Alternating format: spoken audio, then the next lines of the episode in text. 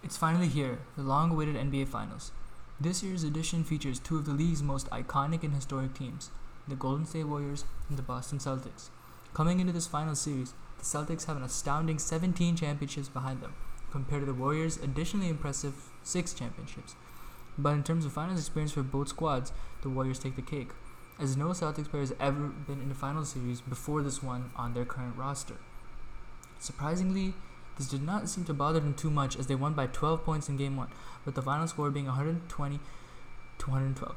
A 34 point effort while shooting 48% from the field and 50% from the three point line, Warriors guard Stephen Curry was not enough as the Warriors defense was lackluster, allowing the Celtics to have a massive 40 point fourth quarter, leading to their comeback win. The Warriors looked to recuperate their defensive mistakes ahead of game 1 as allowing not only the superstars of the Celtics like Jayson Tatum and Jaylen Brown, but also the supporting cast members like Al Horford and Derrick White to have very productive nights did not bode well for their title hopes.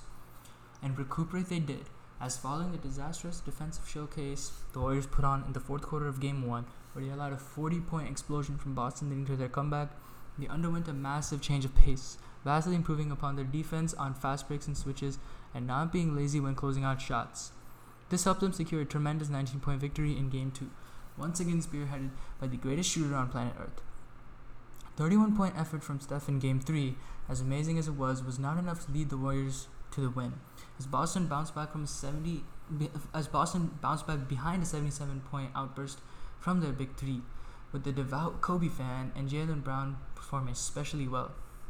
Their defense st- stepped up tremendously in the fourth quarter once again, limiting the Warriors to only 11 points. But Game 4 shifted 180 degrees in the favor of the Warriors, with Curry having one of his greatest nights in the league ever, dropping 43 points in a pivotal game to prevent going down 3 1 to the Celtics. Every three he put up looked like it was going in, as he made 7 out of 14 threes. Game 5 was an all around team win for the Warriors, as Steph Curry had quite the off night, going 3 less in a game for the first time since 2018. A spectacular two way performance by Canada's very own Maple Jordan and Curry's splash brother in crime helped them secure the win, though. And finally, Game 6, the game to end it all, went to the Warriors. With the series on the line, Curry bounced back, delivering a 34 point performance, enough to finally earn him that much coveted Finals MVP award.